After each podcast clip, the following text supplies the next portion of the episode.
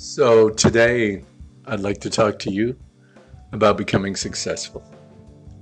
This is Frederick Cary with Idea Pros.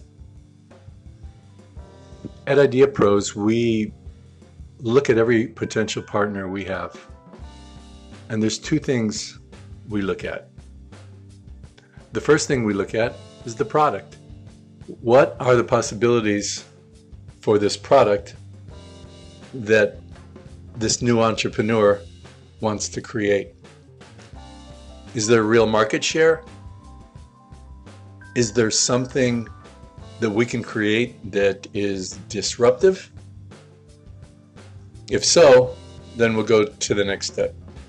And that next step involves the entrepreneur himself or herself. We will not partner with people who don't get it, with people who don't wake up in the middle of the night wondering why their idea hasn't made it yet.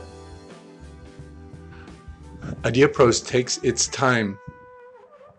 Product first, partner second, but if both of them are not yeses, we won't do the deal.